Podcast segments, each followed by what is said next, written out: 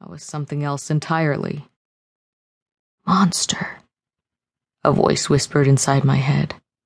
A god, I responded silently, forcing myself to scoff even though my hands clenched into fists and my stomach flip flopped.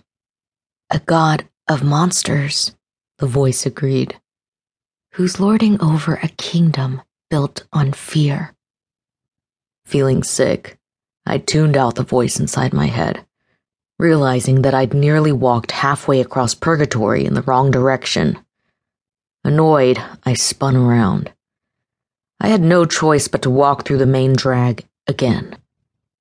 A group of women hurried past me, some carrying young children, others dragging older children behind them, all of them refusing to look directly at me. The kids should have been in school, but there was no school to attend. Their parents were busy keeping them alive, fighting or fucking or scavenging, too busy to worry about schooling them in anything other than their own survival. Soon, I thought grimly, there would be entire generations who wouldn't know how to read and write. It was a thought that should have concerned me, but at the same time, it no longer held much sway.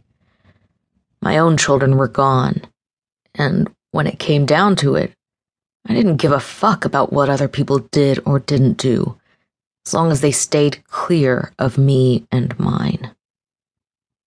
Mine, I thought, chuckling darkly at my word choice.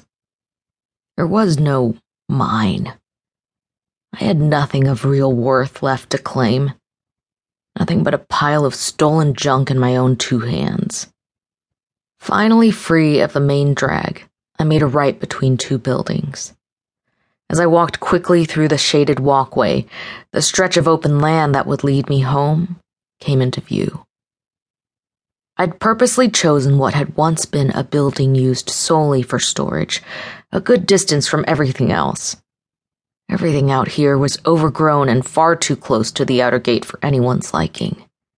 Except mine. Making a left, not looking where I was going, I instantly reacted when something knocked into me. Grabbing the body that dared to touch me, I wrapped my hand around a thick neck and loose jowls and sent whoever it was face first into the wall of the building behind me. Watch yourself! I bellowed and slammed him into the wall one more time. He made a strangled, gurgling sort of noise one that filled me with the sort of satisfaction that only inflicting pain seemed to do. And then his body went limp in my hold. A loud gasp came from behind me, and I turned to find an elderly woman holding a trembling hand to her chest. Unconcerned, I dropped the man. He fell to the broken concrete like a flaccid slab of meat and continued on. When I reached the south side lawn, I slipped into the thick underbrush, the grass and weeds that grew nearly as high as I stood tall, and stopped to squint up at the sun. I stared until my eyes watered and white dots danced across my vision. When I could see again, I glanced down at my hands. The sun highlighted the large calluses that covered each fingertip every knuckle, and the pads of my palms, and the dirt ground into and staining every crevice. And the blood. No matter how many times I scrubbed my hands raw, the blood never seemed to wash away. Curling my fingers into fists, I dropped my hands to my sides and continued on, marching purposely through the tall grass ensuring I took a different route than I had at dawn. Laughing coldly, I shook my head as self loathing filled every empty space inside my aching chest. When I left home at dawn,